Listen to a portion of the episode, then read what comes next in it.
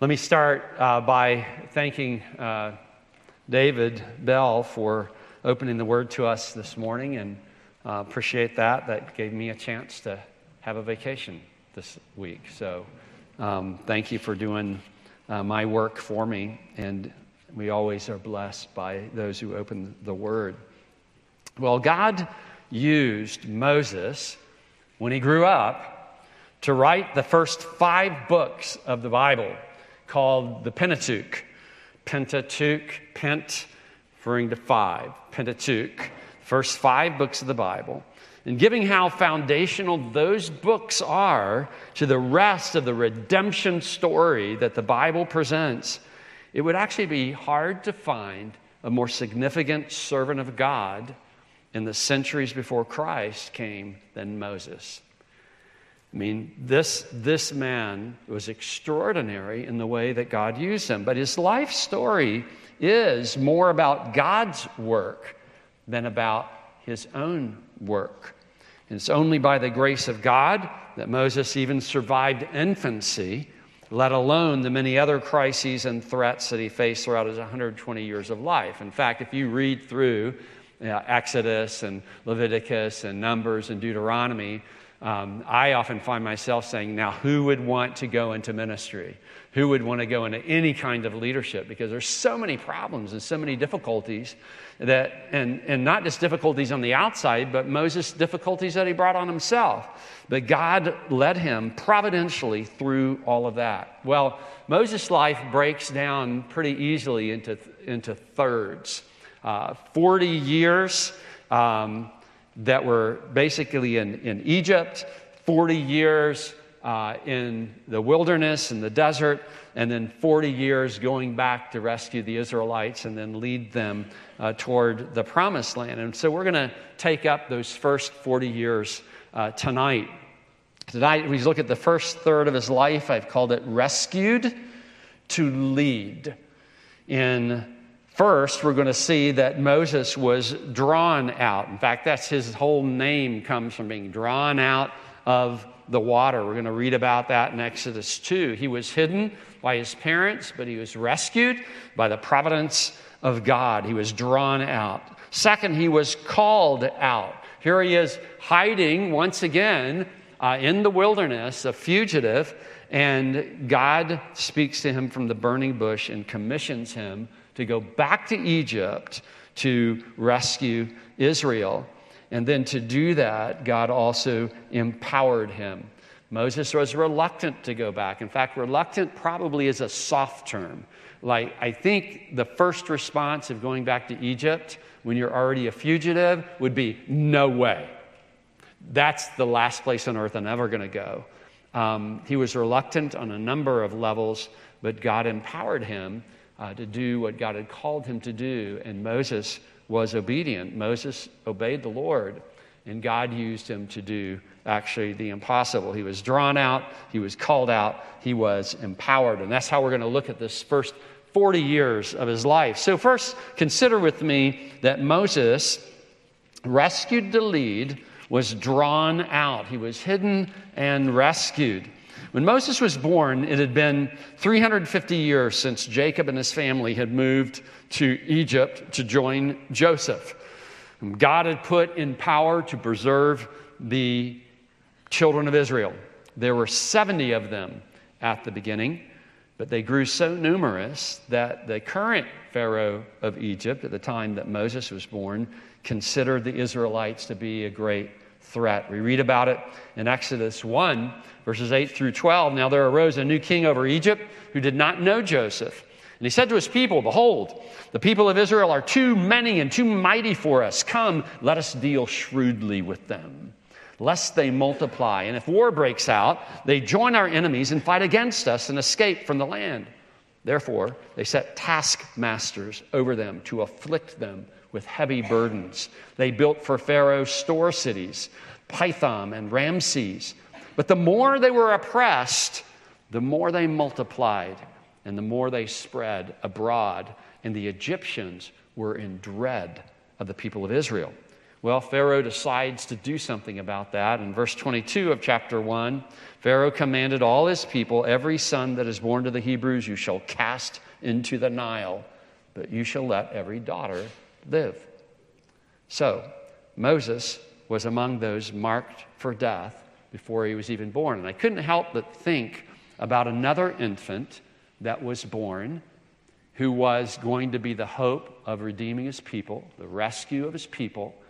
And as soon as Herod the king found out that this infant was born, and this infant's name was Jesus, as soon as he found out Jesus, the Messiah, had been born, he, he went to make sure he killed him. He heard he was born in Bethlehem, so he went to kill every baby in Bethlehem. And many children died that night, but Jesus was not among them. God rescued him, drew him out, and actually sent him to Egypt for him to be safe. Moses was among those marked for death before he was even born, but God rescued him. And we learn about that as we come into Exodus chapter 2. Now, a man from the house of Levi went and took his wife, as his wife, a Levite woman. The woman conceived and bore a son. And when she saw that he was a fine child, she hid him three months. When she could hide him no longer, she took for him a basket made of bulrushes, daubed it with bitumen and pitch, and she put the child in it and placed it among the reeds by the riverbank. I can't imagine how scary that would be. His sister stood at a distance to know what would be done to him. So, really, like, God, we can't hide him any longer. We're going to hide him by the river it's up to you to make the next move. Now, the daughter of Pharaoh came down to bathe at the river, while her young women walked beside the river. She saw the basket among the reeds and sent her servant woman, and she took it. When she opened it, she saw the child, and behold, the baby was crying. She took pity on him and said, This is one of the Hebrews' children. Then his sister said to Pharaoh's daughter, that's Miriam, Moses' sister. Shall I go and call you a nurse, the Hebrew woman, to nurse the child for you? And Pharaoh's daughter said to her, Go. So the girl went and called the child's mother. So Moses' mother got to be the nurse for Moses even after Pharaoh had adopted him. And Pharaoh's daughter said to her, Take this child away and nurse him for him and for me, and I will give you your wages. So she got paid to be a mom. Okay? So the woman took the child and nursed him. When the child grew older, she brought him to Pharaoh's daughter, and he became her son. She named him Moses because she said, I drew him out of the water. Now, Hebrews talks about the people of faith, people of the promise. And we read in Hebrews 11:23, by faith Moses when he was born was hidden for 3 months by his parents because he saw that the child was beautiful and they were not afraid of the king's edict. They didn't turn him over to be killed. So we see active faith and we see God's sovereign providence at work. By Pharaoh's decree, Moses was slated to be killed at birth, but he survived. His parents had faith in God and they did what they could do to hide him, but it was God who saved him. You know, and God has this amazing sense of humor. He uses Pharaoh's own daughter, Pharaoh, who made this wicked decree, used his own daughter to rescue Moses and to rear him in the royal court, preparing him for his future work. In Acts 7 21 to 22, Stephen in his sermon refers to this. He says, When he was exposed, when Moses was exposed, Pharaoh's daughter adopted him and brought him up as her own son. And Moses was instructed in all the wisdom of the Egyptians, and he was mighty in his words and deeds. That's the providence of God. This boy should never have survived, and yet God placed him right into the court of Pharaoh, where one day he would need to confront the king himself. But having grown up in royal splendor, would Moses ever be willing to leave the wealth and power that was his in the Egyptian court? Well, I think there may be a key to why one day he would make the right choice. Remember who his nurse was as a child growing up his own mother who feared the Lord. There would come a day that Moses had to decide which kingdom he would serve. And it's no doubt his mother's influence of teaching him about the Lord that helped him make his choice. Sometimes we, we underestimate the influence and the power of those very early years as moms and dad, the time that we spend teaching our children about God, teaching them what He's like, teaching them what it's like to serve Him, those things don't leave them. I'm reminded of John Newton, uh, who we know as he grew up became quite wicked before he was saved, but, but up until the time he was seven years old, he was reared by his God fearing mother. She died. His father was a sea captain. He ended up spending then the years after that at sea, and he became very wicked. He became a slave trader, um, introduced to all kinds of things he never should have been part of. At the age of 27, he started to remember what his mother had taught him, and he ended up trusting in Jesus. And he was amazingly saved.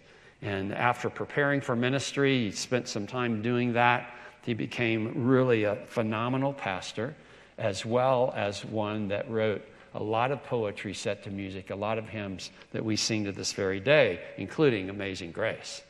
God's grace is amazing. His providence in leading us through things that should have killed us and didn't, and bringing us to where we need to be. God had rescued Moses for a purpose. Remember that behind God's providence in your life is a plan for your life. So it's important for us to, to pay attention to the kinds of things that God is doing. In what ways have you seen the sovereign providence of God in your life? What are things that were out of your control, but in God's control that He used to shape your life and direct your life? How have you seen that in the lives of your friends and your family, as well as your own life? And how can the examples of God's providence, whether they're in the scripture or in church history or in your own history, help you in the challenges you face today? There are going to be impossible things, seemingly impossible things that come our way in the days and weeks and months and years to come. And yet we know the God who works things according to the counsel of his will and has everything at his disposal to make sure that it happens. Moses was drawn out. His very name reminds us of the providence of God in his life and rescuing him. He was hidden, but rescued. And then he was called out.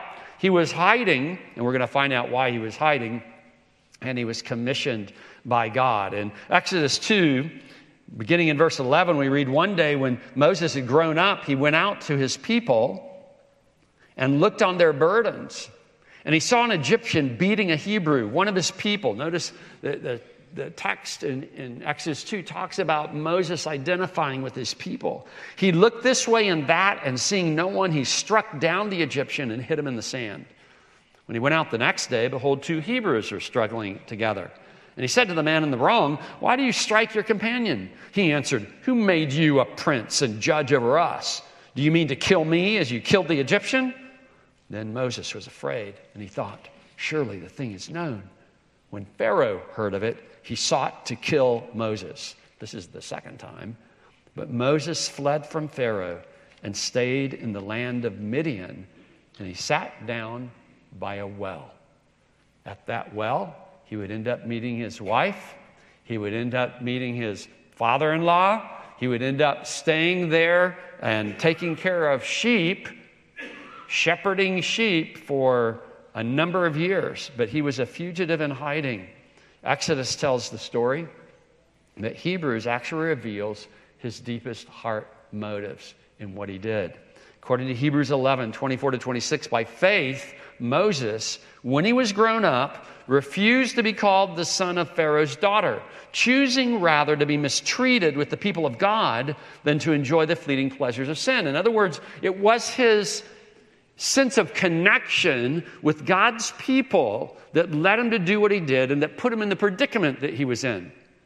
He, he identified with them. He could have just said, Well, that's not my problem. I'm in the court now. I don't have to worry about uh, the Israelites. But he had a sense of identity with them. He considered the reproach of Christ greater wealth than the treasures of Egypt, for he was looking to the reward. Moses had a healthy fear of God. Moses knew that the God of Israel, Moses knew that the way he lived his life couldn't be just indulging himself in the riches of Egypt, but had to be uh, in a way that identified him with the people of God. Now, God rewards our heart loyalty even when we misstep in our actions. Moses' killing of the Egyptian rose from his loyalty to God's people and his placing God's people over the comforts of his royal position. But his rash reaction also put him in serious danger. That danger, and here we see the providence of God, would drive him into the wilderness. And it was there in the wilderness where God would meet him. He had become a fugitive from Pharaoh's wrath, but he ended up in the very place God wanted him to be. Now, I think sometimes we think that if we make a mistake, or if we do the wrong thing in the crisis, even when we're trying to serve the Lord, that somehow God is done with us. You cannot read your Bible and come away with that conclusion. The reality is that there's very little that we do that's totally perfect and pristine. I don't know if there's anything that doesn't have some kind of mix to it. Even when we're trying to do the right thing, we often don't quite do the right thing. There's some wrong mixed in there. But God rewards the faith in Him. God rewards the reliance on Him and the loyalty to Him. And God actually ended up using even Moses' rash response for good. God's providence is that powerful, God's will is that strong. You being used by God, you and I fulfilling His purpose, is not dependent on how perfectly we do everything. Because if it were, none of us, not one of us, would ever succeed at it. Now, this isn't, this is not saying it doesn't matter what you do. It's not saying, oh, well, you know, sin all I want and there is remission. It doesn't matter what, I, not, no, not that. But it is saying, don't, don't be so fearful, don't be so hesitant that you have to be perfect for God to actually use you because God has only used one perfect person in all the history of the human race. His name is Jesus. Everybody else is imperfect. Everybody else made mistakes, even like Moses did. Well, we read in Exodus 3 that Moses was keeping the flock of his father in law Jethro, the priest of Midian, and he led his flock to the west side of the wilderness and came to Horeb, the mountain of God. This area is where Sinai is. And the angel of the Lord appeared to him in a flame of fire out of the midst of the bush. And he looked, and behold, the bush was burning, yet it was not consumed. And Moses said, I will turn aside to see this great sight. Why? The bush is not consumed. And Moses said, I already read that. I was going to read it again just for emphasis. Anyway. When the Lord saw that he turned aside to see, God called to him out of the bush, Moses, Moses. And he said, Here I am. I mean, it's weird enough to see a bush that's burning that's not burning up, and then to hear a voice coming out of it. That's really unusual. Then he said, Do not come near. Take your sandals off your feet, for the place on which you are standing is holy ground. And he said, I am the God of your father, the God of Abraham, the God of Isaac, and the God of Jacob.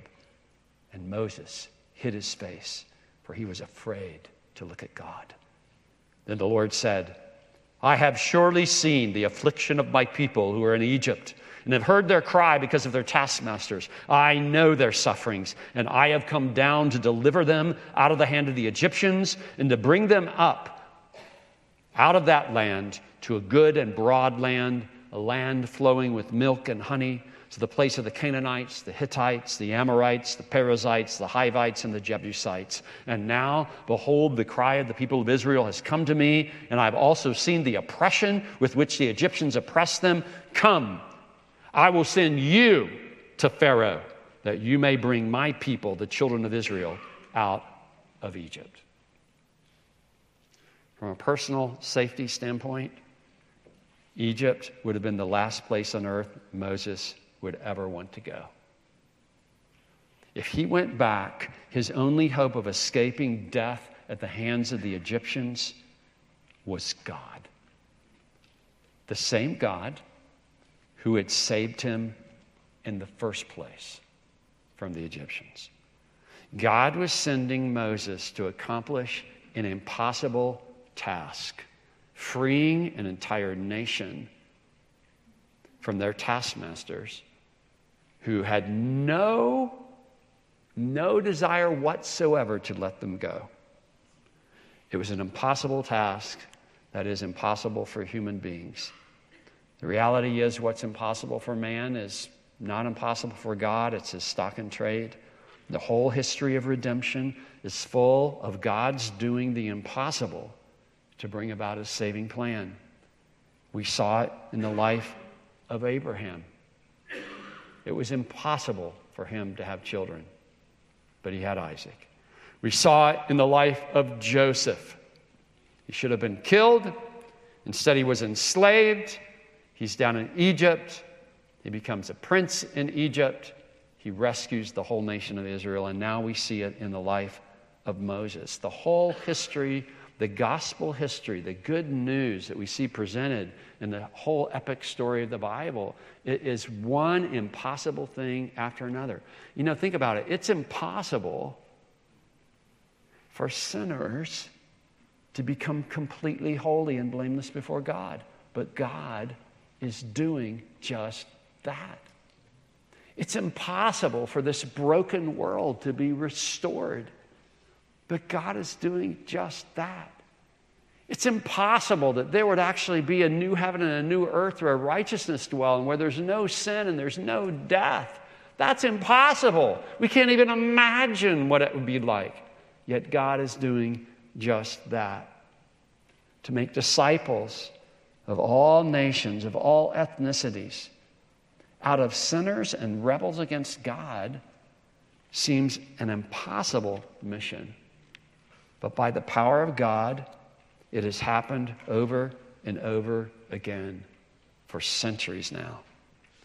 You and I are called out for this very purpose. We are called out and commissioned to make disciples of all ethnicities. And you look at our world, you look at how messed up it is, you, you look at people's devotion to sin, you look at our own struggle with sin, and you say, This is impossible. How is this ever going to happen? It's, it's too big a task. We're too small a voice. Well, it's going to happen because God has decreed it will happen.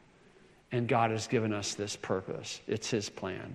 So, in what ways are you stepping out in faith to obey God in your life, even in the face of the impossible. Start, stop debating about whether it's possible or not, and just start asking, what does God want me to do? And let Him work out the details and let Him bring the victories. And the third thing that we see is that Moses was empowered.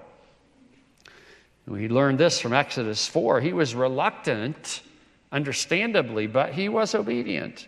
In Exodus 4, and Moses answered, And behold, they will not believe me or listen to my voice, for they will say, The Lord did not appear to you. The Lord said to him, What is that in your hand? He said, A staff. And he said, Throw it on the ground. So he threw it on the ground, and it became a serpent. And Moses ran from it. But the Lord said to Moses, Put out your hand and catch it by the tail. That was as hard to do as Actually, the first part was easy throw your staff on the ground. The second part was hard grab the snake by the tail. So he put out his hand and caught it, and it became a staff in his hand. That they may believe that the Lord, the God of their fathers, the God of Abraham, the God of Isaac, and the God of Jacob, has appeared to you. Again, the Lord said to him, Put your hand inside your cloak. And he put his hand inside his cloak. And when he took it out, behold, his hand was leprous like snow. Then God said, Put your hand back inside your cloak. So he put his hand back inside his cloak. When he took it out, behold, it was restored like the rest of his flesh. If they will not believe you, God said, or listen to the first sign, remember, a sign is a miracle with a message. They may believe the latter sign. If they'll not believe even these two signs or listen to your voice, you shall take some water from the Nile and pour it on the dry ground, and the water that you shall take from the Nile will become blood on dry ground. Well, we read toward the end of Exodus 4 then Moses and Aaron went and gathered together all the elders and the people of Israel. Aaron spoke all the words that the Lord had spoken to Moses and did the signs in the sight of the people. And the people believed. And when they heard that the Lord had visited the people of Israel and that he had seen their affliction, they bowed their heads and worshiped. You think about that, that is the appropriate response to the God who has seen our affliction and has done something about it. That's why we gather for worship each Lord's Day. We are gathering to worship the God who sees. We're gathering to worship the God who does something about what he sees, the God who rescues his people. The suffering of the Israelites was real. And by the way, it was going to get worse before it got better. And the danger was real for Moses and Aaron. The hope of release seemed impossible, but God showed the people through these miraculous signs that He empowered Moses to perform that nothing, absolutely nothing, is too hard for God. And before God is done with Pharaoh, even the proud king of Egypt will bow to his will. In fact, over and over again, God will say, I want you to do this, that they may know that I am the Lord. And the Egyptians are introduced to who Yahweh is, who the Lord is. The Israelites were introduced to who God was. And, and Moses himself got to see God at work in amazing ways. So, this evening, in what ways are you reluctant to do what you know God wants you to do? You know, if I could just ask the first question, like, what, what God do you want me to do as I read your word, as you, as you give me direction, sometimes this prompting of the Spirit, what is it that God wants you to do? Now, sometimes it, it's easy to say yes to God. Other times, you start thinking of all the reasons you should say no.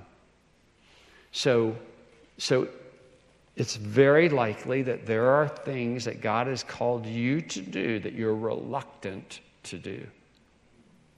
Let me encourage you to lean into those things when you know God is calling you to do them. What evidence of the power of God do you see in your life and in the lives of the believers you know? Realize that you know, Christianity, if you, if you reduce Christianity to just doing certain ceremonies, if you reduce Christianity to just keeping up with a religious week, like, okay, on Sunday at this time I go to this service and then I go to that service, if that's all Christianity is, then, you know, I might as well be fishing. Okay? If Christianity, though, is power, if, if, if this is about a relationship with God who is all powerful, who actually works in and through the lives of people, then sign me up. And this is exactly what God had called Moses to do is to, to obey him. And, and as he obeyed him, though he was nervous about it and reluctant about it, and he did a lot of debating with God about what he's going to do, God empowered him and used him. Moses was rescued to lead.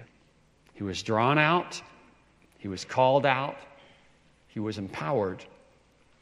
The reality is that, that you and I have survived to this point of our history for a divine purpose as well. Learn from Moses that the God we serve does the impossible to bring about his plan. Your job and mine is to lean the full weight of our trust in the Lord and see where he takes us. So that's the first 40 years. We get into the second 40 next Sunday night. Let's pray. God, thank you for your kindness. And thank you, Lord, for these amazing biographies of people of the promise. Uh, Lord, they are, were people of, of weakness and conflict, and difficulty and danger. Um, dangers and, and, situations like what we face, and, and also greater than what we face.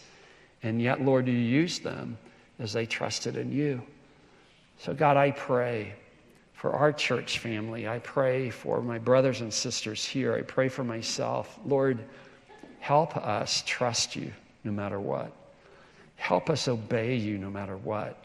Help us walk where you want us to walk and go where you want us to go. Help us help us value and treasure the privilege of belonging to you and being part of your redemption plan. And God, we know the days are coming when we will rejoice and be amazed at what you have done using even us. For it's in Christ's name we.